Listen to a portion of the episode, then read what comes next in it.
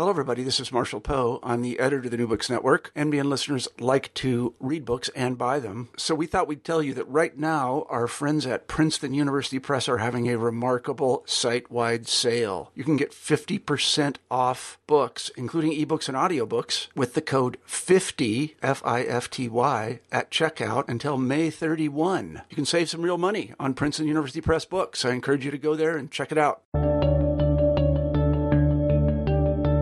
Welcome to New Books in History. I am your host, Monica Black, and today I am talking to Jeff Bowersox, author of Raising Germans in an Age of Empire Youth and Colonial Culture, 1871 to 1914. This very interesting book was just published this year by Oxford University Press. Raising Germans in an Age of Empire looks at uh, colonial encounters, we might say, between young Germans and their nation's expanding overseas empire in the period from the founding of the German nation state in 1871 to the eve of the First World War in 1914. Uh, Jeff Bowersox is interested, in essence, in how young Germans were taught through toys, in schools, and in youth organizations like scouting troops, for example, to envision their empire, literally to imagine distant uh, lands, exotic places, and peoples. His narrative takes shape over the period uh, from the inception of the German Empire, when Germans and their leaders were notably ambivalent about the European project of overseas conquest, to the era of World War I, by which time an aggressive militaristic nationalism had developed not only in Germany but in other places too in Europe, uh, in part as a result of the rivalry between various European powers for overseas expansion.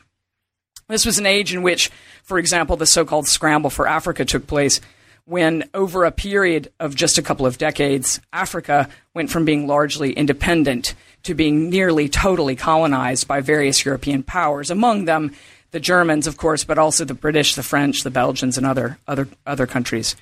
Uh, this means, in fact, that the, the kinds of uh, phenomena that Jeff looks at in this book were really, in some ways, um, replicated in many other European colonial powers. And so, what he's talking about, uh, the influences, the way, the ways in which um, nationalist and, and imperialist uh, pedagogues and uh, uh, the way that purveyors of colonialist kitsch were were taking part in the the attempt to influence young people concerning uh, their empire and their place in the world it was something that took place in Germany, but it was also something that took place on a comparative scale uh, in in France and in Britain and in other places. This is some what we see in in just very interesting book is something that we could we could also see happening simultaneously in other European colonialist powers at the same time. So, Jeff, with that brief intro- introduction, I want to thank you very much for being here with us today. My pleasure. Uh, it's lovely to talk to you, and uh, we're actually just for the for the uh, the sake of uh, our of our listeners' interest, possibly we're we're actually talking on a kind of in a kind of transatlantic way because I'm in the United States and you are in the UK. Is that right? That's right. Yeah. Yeah. Wonderful. So I wonder if you could just tell us briefly a little bit about you, and maybe um, you know maybe a bit about your biography, and then sure. if you could use that to sort of then uh, tell us a little bit also about how you came to this topic. Sure. Um, well, I'm as you mentioned, I'm in the UK now, uh, although my accent suggests that I'm not originally from here. Um, I, am a senior lecturer at the University of Worcester in the history department there, um, in Worcester in the UK, uh, a position that I only just started uh, two months ago, uh, having been uh, a research fellow at King's College before that, King's College London before that, and spending the previous four years before that at the University of Southern Mississippi uh, in Hattiesburg. Um, so that's sort of my, my academic status, I suppose. Um, this topic this topic was originally my dissertation project uh, at the University of Toronto, where I studied under Modris Eksteins uh, and uh, Jim Retallack and Eric Jennings, who are professors there. Um, and it's a topic that I, I guess you could say I came to um, in a sort of, I guess, sort of a crooked line brought me there, I suppose. Um, I, I went to U of T interested in colonialism and in German history. Uh, that was something I knew I wanted. That's what I wanted to study. But actually, when I went there, I thought I was going to do it with with relation to Eastern Europe as, a, as opposed to overseas things. Hmm. Um, but I quickly became interested in the the growing literature at that time. This would have been um, 2001 is when I started there. Um, the, the, the growing literature on German colonialism overseas connected to Eastern Europe as well. But the overseas stuff was what was really fascinating me when I started putting together my research project. And I came to this sort of through a couple failed projects first. Uh, I, I, had two or three other ideas that I would start on, only to realize that someone else had gotten there first. Um, they were in the process of doing them right then. Uh, and so I had to keep sort of jumping from one sort of possible topic to another before I came to something that just hadn't been addressed at all, which was uh, the experience of children and youth, uh, which is an area in general that's understudied in German history. Uh, but with regard to colonialism, was entirely unstudied. Um, so I was happy to make a contribution to that, and it allowed me to sort of play with a lot of interesting, quirky sort of sources that I was looking forward to the challenge of trying to locate and then to try to interpret. So, sort of uh, institutional sort of sources, your archival stuff, uh, published sources, that sort of thing, but then also material culture items like toys, games, um, and more inchoate things like movements themselves, which are sometimes very difficult to try to get get a handle on. Um, yeah, so that's that's that's how I sort of came to the topic itself. Um, yeah, wonderful. Yeah, wonderful.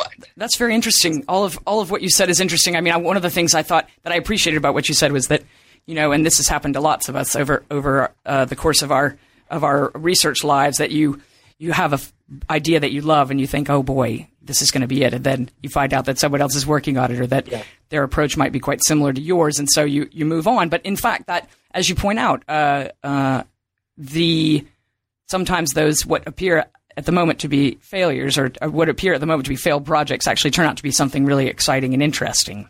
Yeah, creative destruction in a sense. That's exactly right. That, to use the parlance of our times, yeah. creative destruction. Um, listening should should take hope because many, many, many of us have to go through this process at least once or twice or even three times in my own case.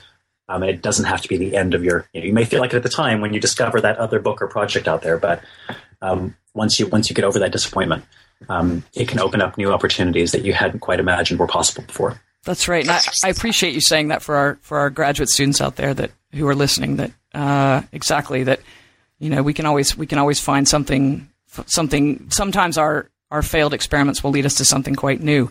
I wonder if you could say a little bit more about.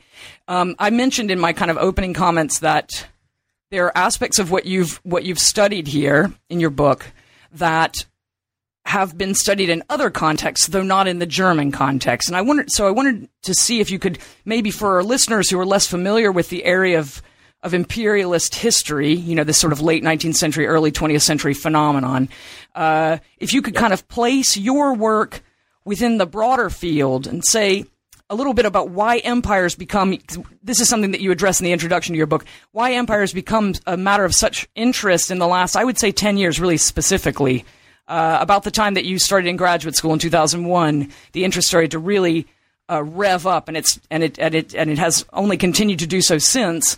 So the question I wanted to ask you was sort of why empire, if you could address that for our for our listeners.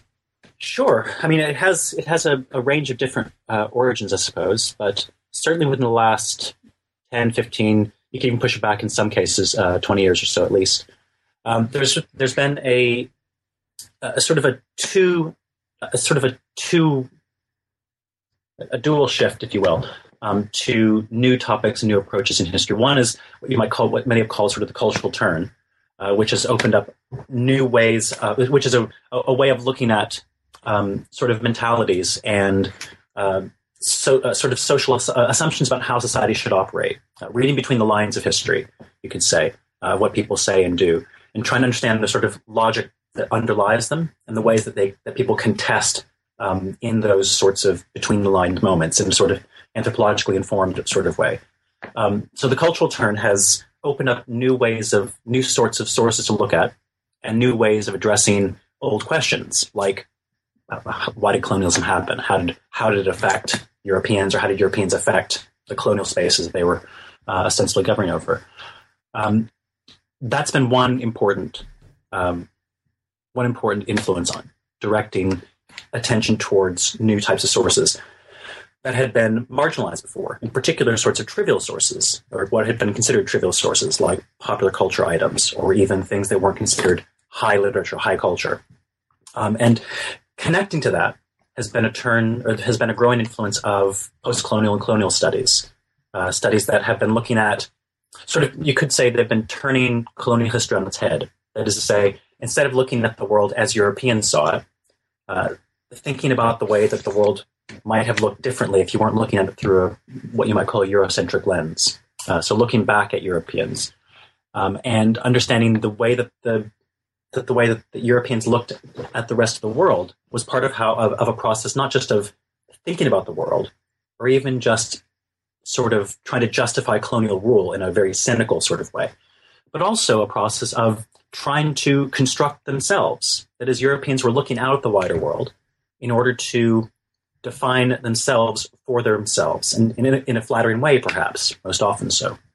Um, and this is something that helps Europeans understand themselves and also has consequences for the wider world that they're interacting with, especially when there's such dis- uh, disparities in power relations uh, around the globe in precisely this time in the 19th and 20th centuries.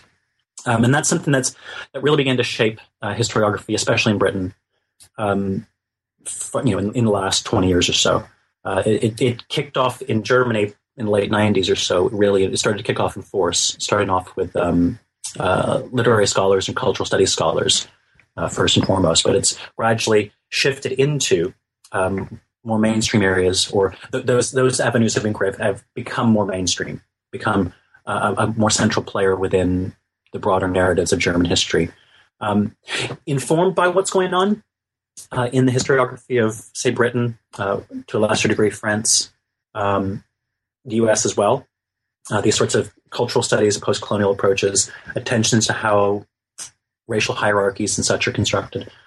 Um, these things have been imported, in a sense, into the German experience, but also, as, as I assume we'll talk about later on, when when German scholars look at these sorts of approaches and apply them in the German case, it also helps us understand things operating a little differently and gives different perspectives on those same processes. So these are very much the process of encountering the wider world and trying to imagine your place within it, both to understand yourself and to to operate when your your your various agents go out in the world.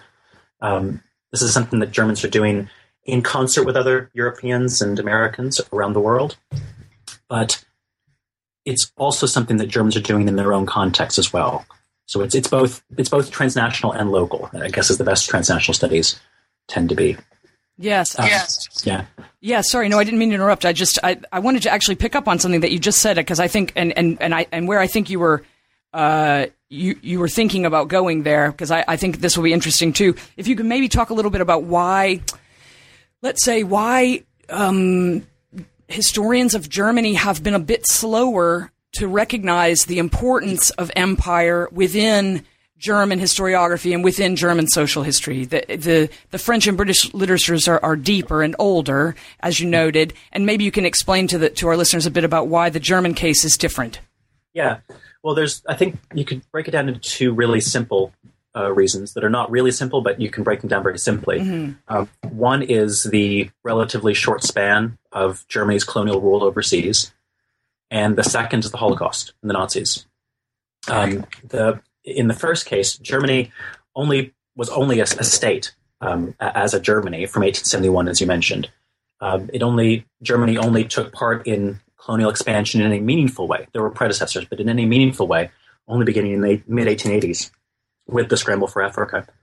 Um, and Germany had a large colonial empire by comparison with other powers. Um, it was uh, third only behind uh, France in terms of overseas possessions.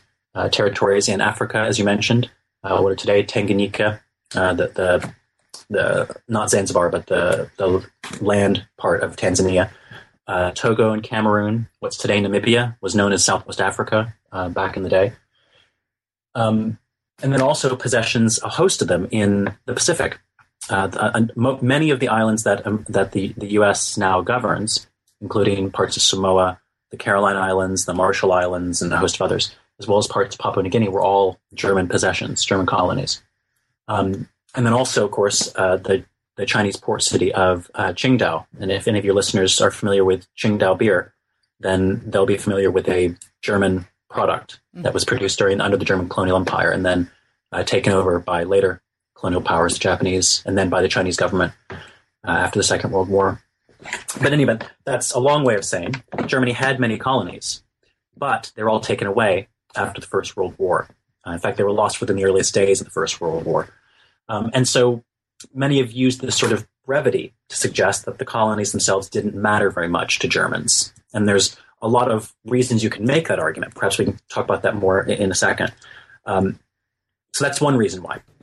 Um, the second reason is that uh, the Germans have a very specific experience with the Second World War uh, around National Socialism and the Holocaust that justifiably, I should note, uh, takes up a lot of the energy of German history. The, the, Holocaust and the Nazis are the focal point of modern German historiography uh, for, for obvious reasons. Um, and what that means is that when trying to talk about trying to talk about the the things that matter in German history, um, usually if we can connect them to the Nazis and the Holocaust, in the Holocaust in some way, they they become of greater importance. Mm. And because the Nazis, their own overseas uh, plans were relatively limited, certainly compared to their continental ambitions, um, that it, it, it, has been seen by many, and still is seen by many, as of secondary importance, uh, secondary importance at the very least, or at the very most, uh, and perhaps even of tertiary or more uh, lower importance there. Um, and if you compare that with, for example, the experience of Britain and France with uh, decolonization, the empire striking back, so to speak, um, and post-colonial migration. Those those processes have created um, large and visible populations whose experiences don't gel so much with the longer resident populations of Britain and France, and whose experiences derive in many ways directly from the imperial experience. Uh, and that's a that's a challenge for historians to draw back those histories into the imperial era and the imperial context in Britain and France, and to use them to explain things that are going on today, to draw along continuities. And because Germany's post colonial migration, what you might call that, uh, comes from um, Southern Europe, comes from Turkey, comes from not Germany's colonies as a whole. Um, even you know, even more recent uh, migrants from Africa are not largely coming from Germany's colonies. They're coming from other places that Germany didn't have a, as direct a connection with. Because of that, there's been a disconnect between populations of minorities in Germany and colonial rule that was broken off a century ago. I think if you put those two things together, it helps explain why there's been so much less attention among historians, certainly, um, as well as among the public as well. There's what many have called a sort of uh, colonial amnesia that is recently is becoming uh, is, is being undone through some very good uh, work by historians and by popular historians and journalists to try to make Germans more aware of what what their experience in the age of European empire uh, was about and how it might have, in fact, long term continuities into the Nazi era and indeed into the post war and Berlin Republic eras. Yes, that's, that's very interesting, and I, I really appreciate your giving our our listeners um, that that uh, that that background and, and a sort of a, a sense of historiographical placing for your work. Uh, I think that's really useful. And I wonder now if you can sort of follow up on that by explaining what what was it that you found so important about looking at children and the experience of youth in the context of of of the creation of a colonial imaginary. And I and I'll I'll I'll I'll also say something about the fact that you mention in the early on in the book. I can't quite remember exactly where, but I know that you mentioned uh, the important fact that Germany was demographically a very, very young country uh, in the period of its colonial expansion. So, if you could maybe talk about that that demographic reality and how mm-hmm. that shaped. Uh, how, how that shaped the, the sense that youth were sort of very important, um, uh, that it was very important to reach youth in particular ways uh, and to teach them about the world through the kinds of of media that that that you look at in the book. And of course, we'll talk about this media in more detail in a few minutes. Sure. Well, I mean, Germany was experiencing demographically a baby boom before the First World War. Uh, the the population, the percentage of the population that was youth in Germany, uh, was greater at that point than at any time since. And so Germany itself was very young. Um, many of the leading figures of Germany were also relatively young. If you think about, um, for example, Kaiser Wilhelm II, who came to power in 1888, he styled himself as very young. And he wasn't so young by 1914, but certainly for much of his reign, he styled himself as not a sort of graybeard, not even a, a sort of middle aged, respectable guy, but as a young, sort of fiery, sort of um, active force pushing Germany forward into the future. Um, and he cultivated this image of youth, um, an image which fit not just with a Germany that's demographically young, but a Germany that's also politically young, because of course the German state was only founded in 1871. And so that sort of that sort of sense of Germany as an unfinished project, or as, as a project just begun, perhaps, um, played into the same sense that you now have to sort of build the nation. And not everyone was clear on exactly what that would mean, what, what sort of Germany was going to be built, and what sort of Germany, uh, sort of thinking outside of German borders, how that Germany is going to relate to the wider world. And with the extraordinary expansion of the German economy at the same time, the extraordinary expansion of German population at the same time, um, there's a sense of vitality that pervades a lot of German society and certainly a lot of cultural commentary at the time. If you're thinking of the more uh, optimistic cultural commentators, there's there's a lot of hope that this young, vibrant, active Germany, with a large population of young people, led by many young people, could use that energy to perhaps challenge the older, more established powers. And if if not everyone was thinking of this in terms of outright conflict, that we often think about, we often, we often think about Anglo-German rivalry, for example, as a sort of fight to the death sort of thing.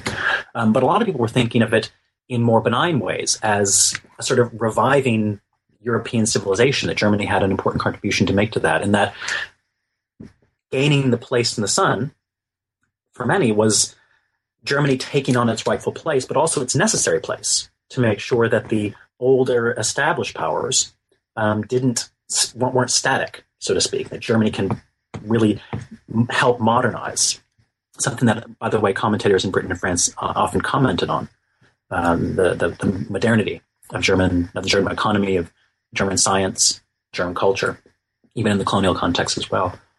Um, so this is so this is something that there's there's this atmosphere of, of youth and activity in Germany anyway. And if you combine that with the sense that Germany has to sort of prepare itself for the modern age in the face of tremendous challenges, challenges which are brought about by this precisely the same things that were making them so active, this modern economy, the industrial economy in particular. Um, it was creating enormous wealth, it was creating enormous power, military, industrial, economic, um, trade terms, and such but it was also causing lots of problems. Uh, it was creating an urban proletariat. It was creating massive cities with um, inner city troubles, uh, poverty, uh, people crammed into unhealthy places. There was a concern about hygiene.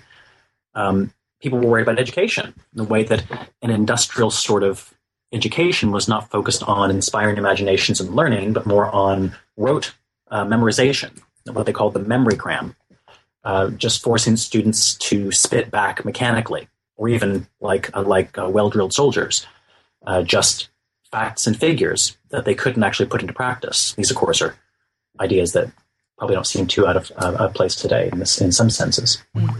Um, and so there's there's a lot of concern that as Germany is being vibrant and expanding, that the raw material of Germany, the Germans themselves, wouldn't be up to the task.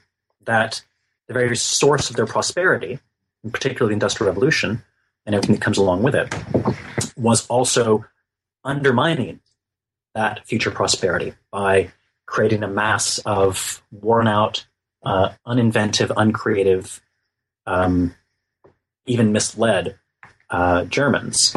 And of course, among that, if you're thinking about what to how you're going to raise the nation and make it powerful, not just now but in the future, then you have to start paying attention to young people who were at this point um, many of them were working but also they're beginning to be paid more attention to as the, the, the tools for building that future german nation that can compete on the global stage in this industrial age Yes. Yes. That's it's that's all very interesting what you were saying. I, I always find this era of German history and of European history generally to be one of the most um, fascinating for precisely the reasons that you pointed out. I mean, this tremendous uh, tremendous um, economic expansion and the effects that that was having on cities, and then the, the effects that that those effects on cities, urbanization, for example, were having on the way that people thought about the world and all kinds of new ideas emerging, some of them quite scary, some of them very interesting, of course. Yeah.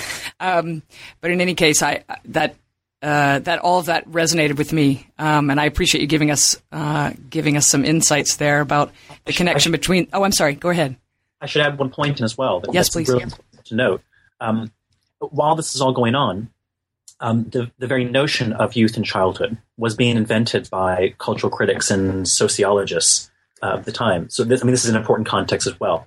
That the idea that there is a stage of human development that starts from the youngest of ages and goes up till the time when people go out of the house, and that this has to be somehow protected. Um, that this stage has very specific um, intellectual processes that are different from those of adults, and those people, those little people, uh, up to adolescence, have thus special needs that are different and have to be cultivated in a way to make them effective adults. This this idea was being invented around this time, and this is part of the context well for understanding this. That um, one of the concerns about the industrial age was that it was going to drill out this more or less newly discovered or rediscovered idea uh, of childhood uh, and youthful imagination and creativity and spontaneity and all these things that um, we tend to associate with young people today. Uh, these are things that a whole range of academics and others were first becoming accustomed, uh, uh we're first starting to think about as a as a framework for understanding how to deal with these people, um, young people. And so this also plays into it that there's a there's a sort of um, reshaping our worldview that, of course, still goes on until the present day.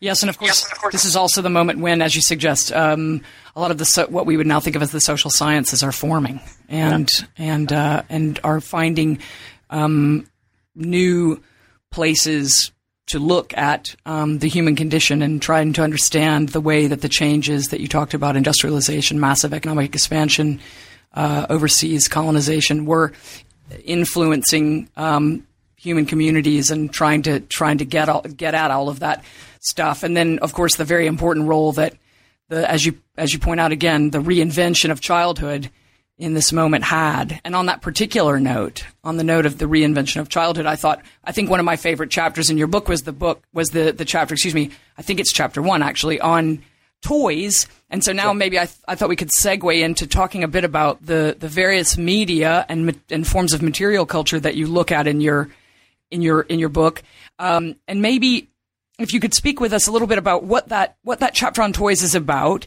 how you used toys as a kind of um, as a window onto uh, onto aspects of the of what you refer to in various points, and other people have referred to also as the colonial imaginary. Um, well, essentially, the, the chapter surveys the way that uh, producers of various sorts tried to appeal to what they thought young people wanted to wanted to play with. This is an era of mass consumer culture, among other another uh, another context necessary context we have to include in the conversation. Um, this is an era when young people, as the targets of uh, of uh, producers, is also when, children first became a target for producers um, across the scales of income, from the lowest classes up to the up to the highest classes. And along with this, there was an interest in trying to appeal to what they thought young people wanted, and among those things were an interest in uh, the exotic, an interest in worlds beyond their own experiences, uh, an interest in places where they could sort of experience a sense of autonomy, a sense of adventure, a sense of of being something more than they were, of developing themselves as individuals um, through their imaginations.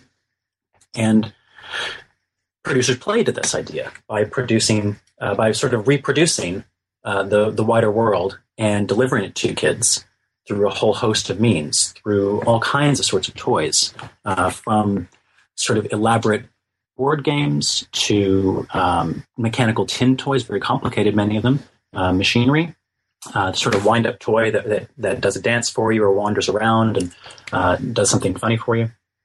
Um, also through tin soldiers, through which you could reproduce many of the colonial um, events happening uh, around you. In fact, they were called newspapers in tin because the it was presumed that uh, because they could be reproduced so quickly, uh, they were on shelves within within weeks of an event happening, like the a, a military uh, campaign happening, a war happening, or a major event of an explorer doing something or other. They could get on the store shelves very very quickly, and so it was presumed that kids were playing with them while their kid while their parents were reading about them in the papers. And they could even actually have a conversation about world events through these forms. Um, also, uh, sort of plush toys as well, uh, the sort of things that, that kids would go to sleep with at night um, would be re- could be reproduced in some way, uh, and then various sorts of figurines, whether in early plastics um, or uh, paper cutouts as well. But these are all things that producers began trying to sell on a massive scale to kids, beginning really the sort of 1860s, but in the 1870s, um, in a sort of process of. I mean, some of it's sort of a process of experimentation, right? What what will sell? Um, but it was presumed that as everyone else in society seemed to be interested, interested in the sort of European expansion in strange and wonderful creatures who, who look strange uh, and wonderful, that children would be too, especially because parents are buying the objects for them by and large. And so there develops this huge market um, in toys in general, but also a submarket within that for colonial characters and settings. And as I mentioned, these cover mostly the areas where stuff is happening around the world. Um, event, you know, India, a lot of, a lot of uh, Africans represented, the American Wild West, anywhere where Europeans, uh, or white people, I should say, because it's not just Europeans, um, where white people are encountering non-white people, anywhere where there are strange and curious environments um, that don't look quite like what kids in Germany might be might recognize as familiar. Uh, these are ripe for exploitation by producers um, who put them together in all sorts of curious ways. Because, of course, the point for producers wasn't just to reproduce the world as it actually was, although they often advertised them, their products as being authentic. Um, the point was to catch people's eye. It was to try to get attention in a shop window and to to, to cause a purchaser to buy their item over someone else's item. Right? This is a very competitive market. And so they would pick up not just sensational things, but sensational things that were things presented sensationally, but things presented sensationally to suit the most current of events. And more than that, they would try to produce things that were produced sensationally to match current events and offered in some curious or unique way, perhaps, um, mixing and matching things in, in a way that could um, cause a parent to buy that item over the one next to it that reproduces more or less what it does in, in all its details. And so kids end up getting uh, colonial soldiers, for example. They could buy your colonial soldiers with your various sorts of native savages. Um, you could sometimes they're mixed and matched. Uh, sometimes the colonial environments are mixed and matched. And so one of my favorite examples of this is a uh, a tin a tin toy set that has um, what appears to be uh, it's, it's, it's an elephant with a white hunter on it, uh, with uh, Indian uh, assistance of a sort, and it includes an African tiger that has also found a zebra to eat. And so somehow we've got uh, Indian characters with an African zebra thrown together in the same set, and it's all supposed to make sense. Mm. And it's not accurate, but it makes sense because these are all supposed to be sort of members of that same other world out there where you can mix and match things without anyone throwing up too much of a fuss because the point isn't necessarily accuracy if you're a producer or commercial producer if you're a kid the point is to allow for imaginative play um, and that's what on the commercial end what producers were trying to accomplish and get across to the kids is to, to, to give that space for fantasy that's right yeah, yeah. to to feed to feed that sort of youthful fantasy which is becoming something that that commentators are increasingly commenting on, or increasingly trying to get people to talk about. Um, and this, of course, produces. I try to make two points about this, two two other points about this, and that and that is that the on the one hand, this provokes uh, among a lot of critical commentators, a lot of criticism that they're that children are being exploited, they're being uh, manipulated by these uh, cynical commercial producers, and they're not being taught things effectively.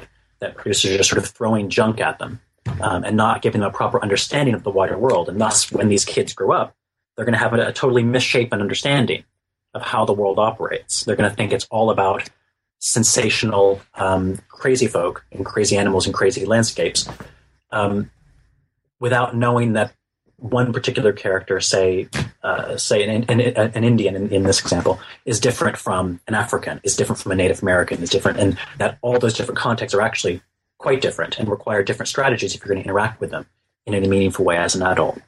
And so, uh, critical commentators and uh, educational reformers start trying to themselves enter into the commercial market to intervene in, in mass commerce in order to produce more responsible, more authoritative ways uh, or, or, accurate ways to try to represent the colonial world, but without losing that that fun, without losing the imaginative potential which they saw as essential to to kids learning in the modern age.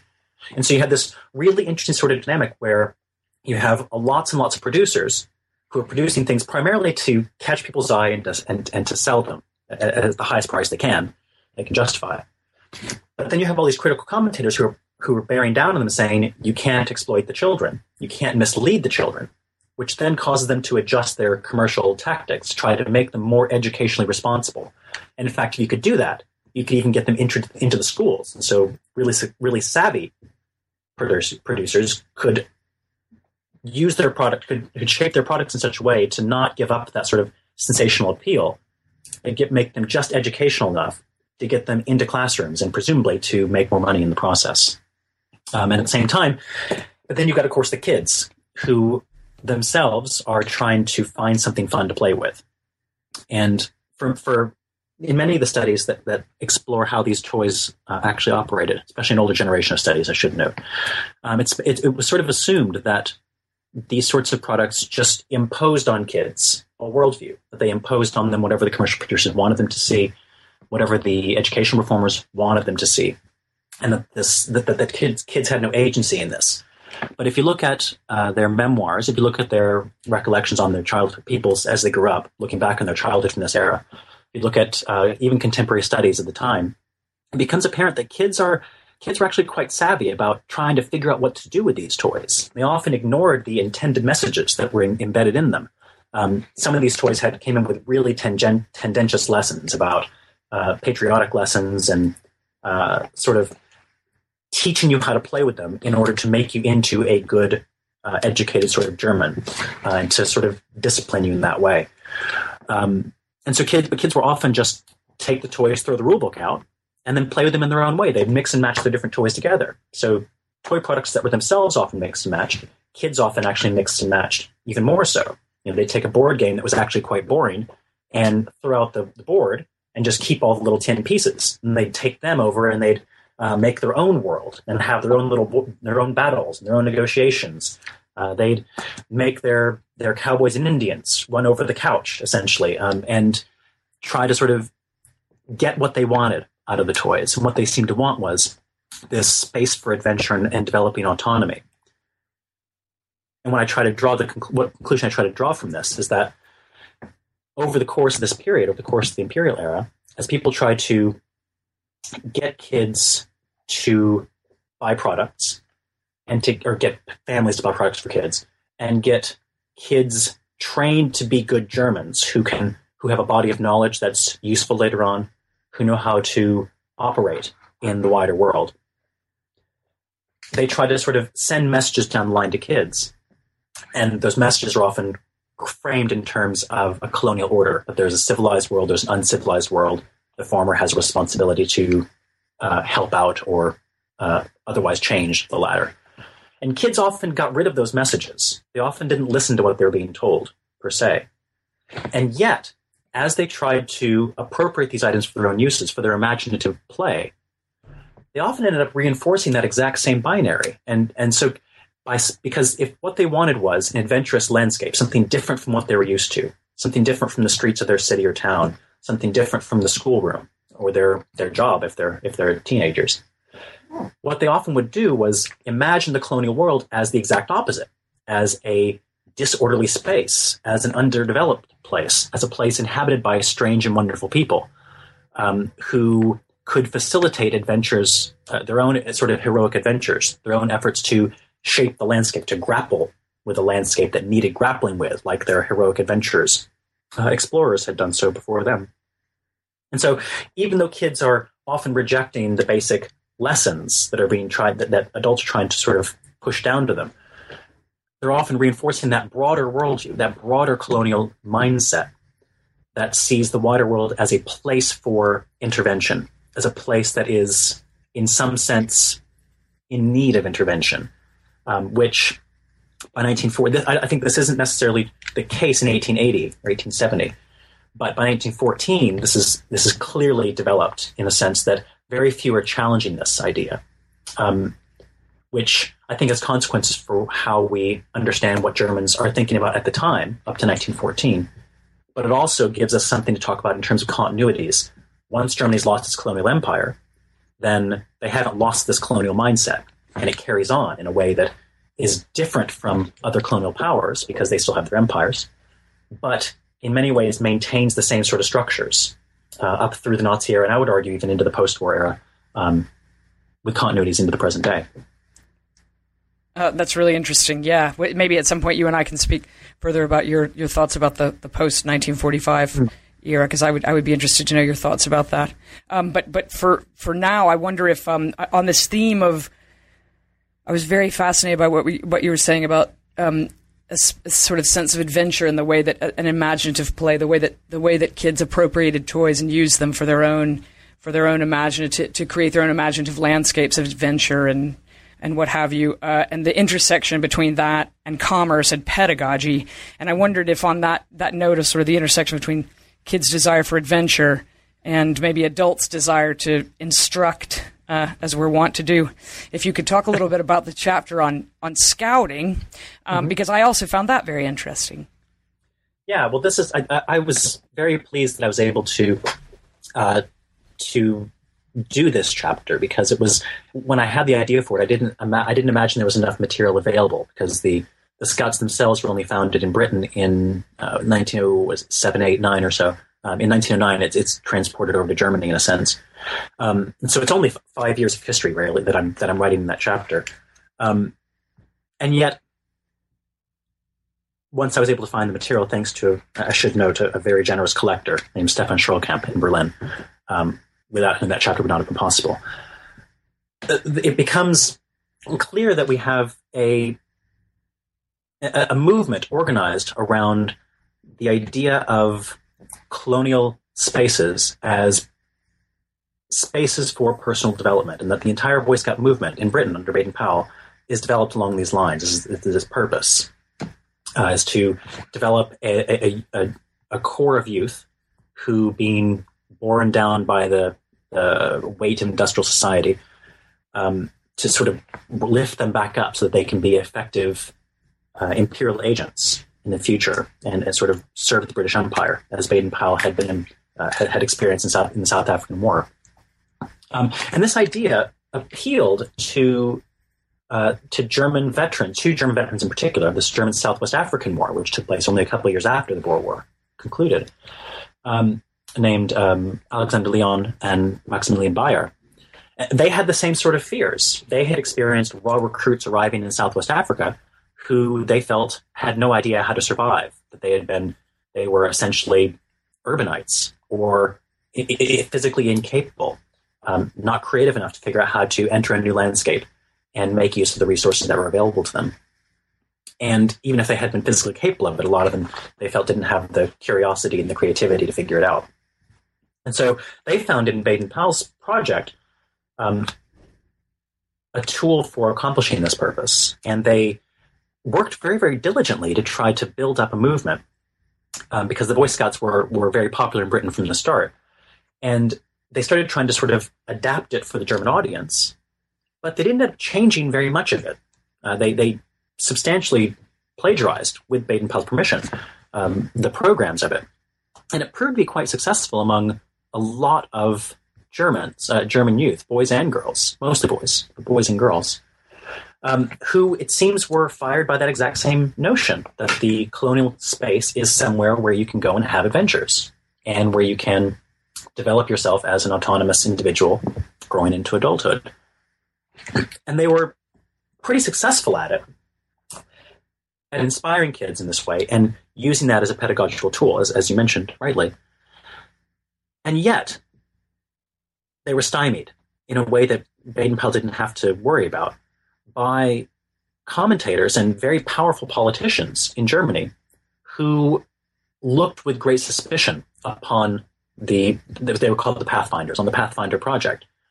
Um, they saw it as a as an Anglophile uh, as as an as an English import as a as an expression of Anglophilia, and if you were a conservative nationalist, um, sort of an aggressively chauvinistic nationalist, then England is your bête noire, and you don't really want to import anything from from liberal England.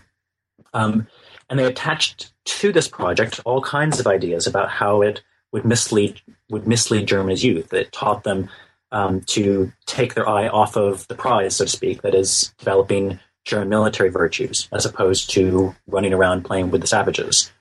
Um, and so they actually orchestrated a, a, a, campaign to try to get the Pathfinders and their leader, Alexander Lion, who not coincidentally was also Jewish, um, to basically get him run out of the organization, to have the organization itself subsumed within a broader German militaristic youth movement that was also developing at the same time. And this conflict I find I found myself most interesting, and I spent a, a, good bit of time outlining how it actually worked out because it took place over a few years, and essentially the the founders of the Pathfinders, Lion and Bayer in particular, kept trying to essentially remove themselves from their English model.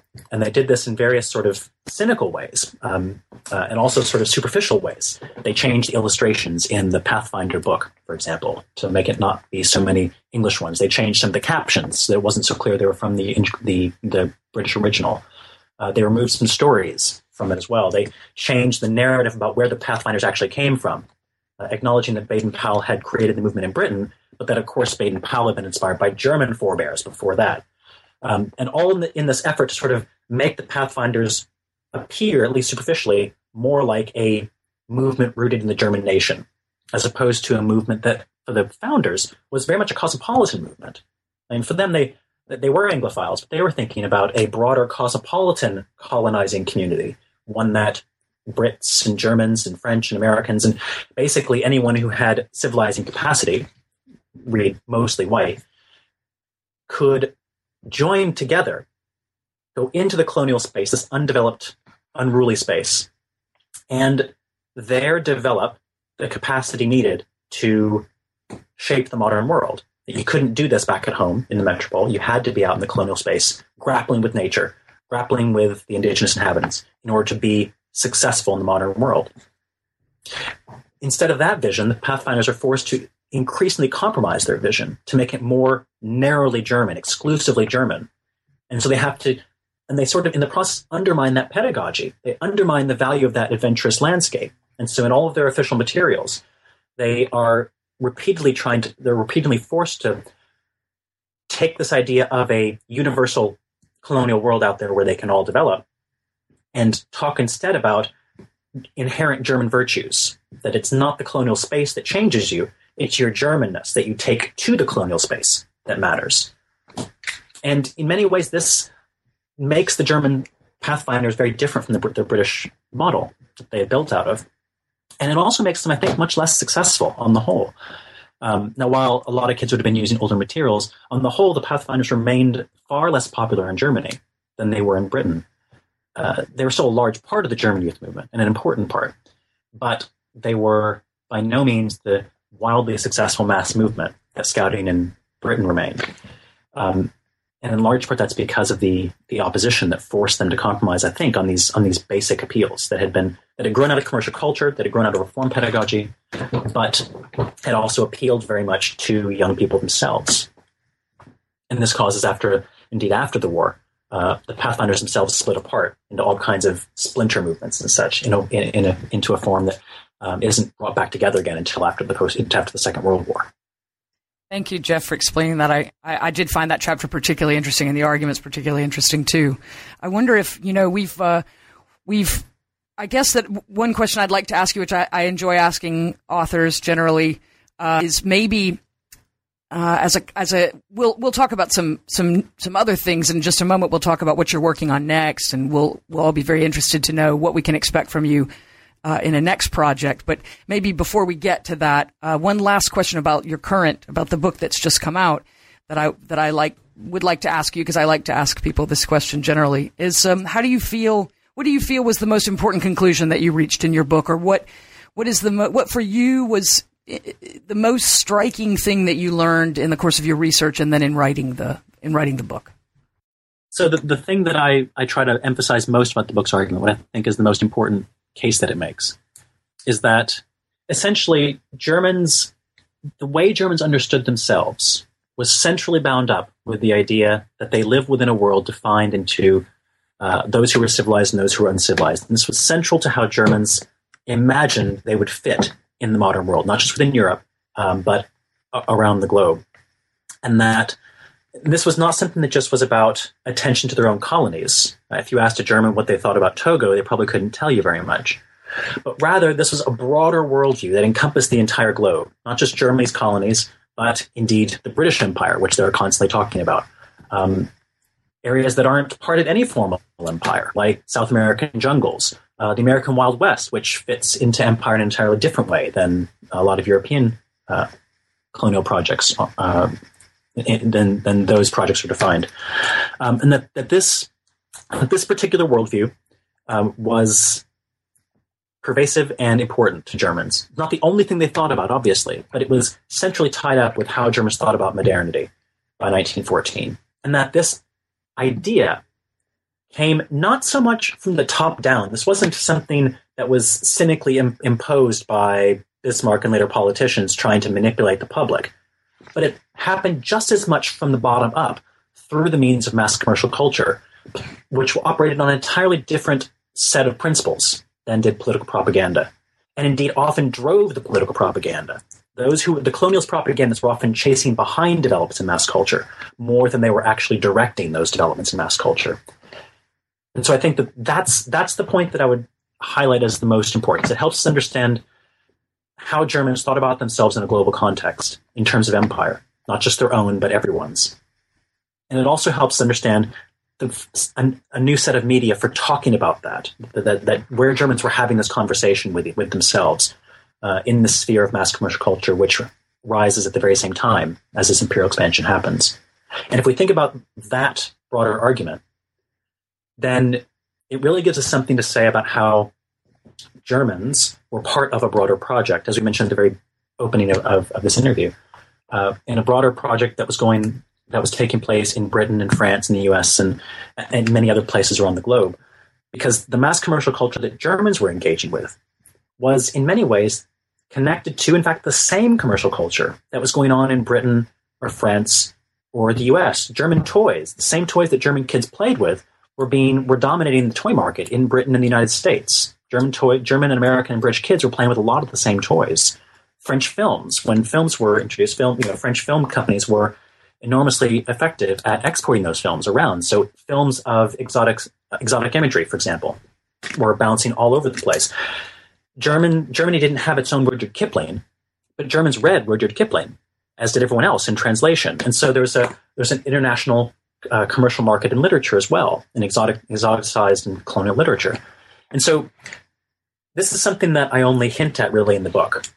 Um, and I think there's a lot of a lot more room for this sort of for attention to this sort of connection, this sort of transnational colonial culture, uh, which hasn't really been done in any meaningful way yet.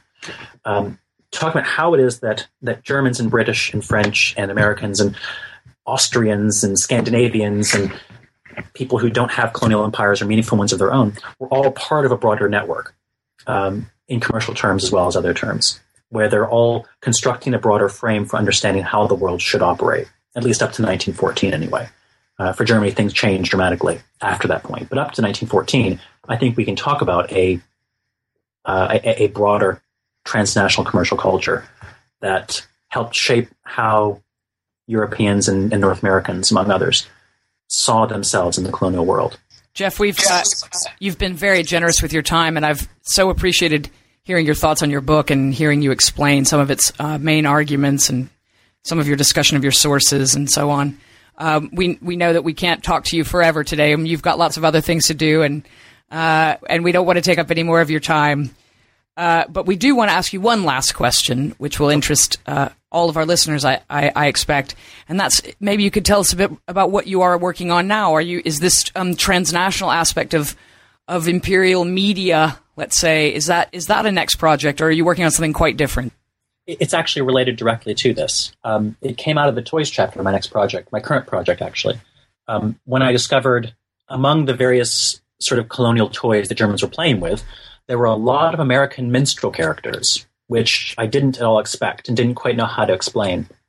And it turns out, uh, there's not much literature on this, which is why I'm doing this as my next project. Uh, it turns out that from the 1870s, there were a goodly number of American blackface performers as well as a lot of African American performers who were coming over from the U.S., um, many of whom would stop in Britain, uh, and then touring the continent, uh, and, including Germany. And a lot of them would even settle down in Germany. Um, and so Germany is linked into one of these broader commercial networks. In this case, a commercial network in uh, mass uh, popular entertainment, variety shows, vaudeville. Uh, an international circuit of entertainers are traveling across the Atlantic and all around the continent, uh, from you know Birmingham to Bologna and Moscow to Madrid. They're they're just traveling all over the continent, and these entertainers, these black entertainers, mostly African Americans, although there's some Afro Caribbeans, there's some Africans pretending to be African Americans. Um, so it's understood as something that's that's an African American entertainment anyway in Germany. They're inspiring a host of popular entertainment trends. So before jazz, this is when this is the era of ragtime. Uh, this is the era of the cakewalk, the two step, the turkey trot, the Boston dance steps like these. And these are all taking Germany, as in much, much the rest of Europe, uh, by storm and provoking some conversations within German society about what it means to be taking on and, and dancing, literally embodying, if you're dancing, um, a the dance forms of black people in a white Germany. Um, what it means to be going to watch African American singers sing about the plantation South um, and to sing about race relations um, and to just sing funny songs, even to sing German songs on German stages. This provokes conversation among Germans about what commercial culture or what it means to be German in an age when anybody, it seems, can reproduce those German songs.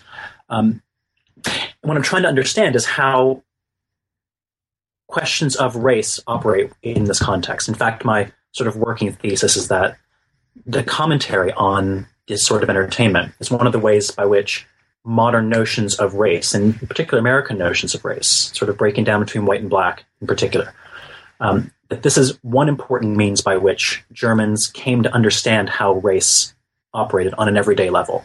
That we can talk about the racial theorists, we can talk about the scientists, we can talk about how that filtered down in popular science or even made its way into children's textbooks, as I write about in this book. But going to see black entertainers on the variety stage and then two days later reading about it in the newspaper, that I think there is a way we haven't really understood yet to understand how Germans before the Jazz Age, before the age of Josephine Baker, were already thinking about what blackness and whiteness meant and what Germanness versus Americanness meant. Uh, in and especially with regard to commercial culture, which made it all a bit certainly more sensational, but also a bit more problematic for those who worried about um, material, sort of materialism in the modern age. So, so, sounds just fascinating, Jeff. Thank you very much for explaining that. Um, we'll all be looking forward to, to seeing what you'll do next um, with that topic and, and with other things, I expect. Thanks. Um, Thanks. The book we've been talking about today is Raising Germans in the Age of Empire Youth and Colonial Culture, 1871 to 1914 by Jeff Bowersox. It was just published this year by Oxford University Press. I hope you'll run right out and buy it.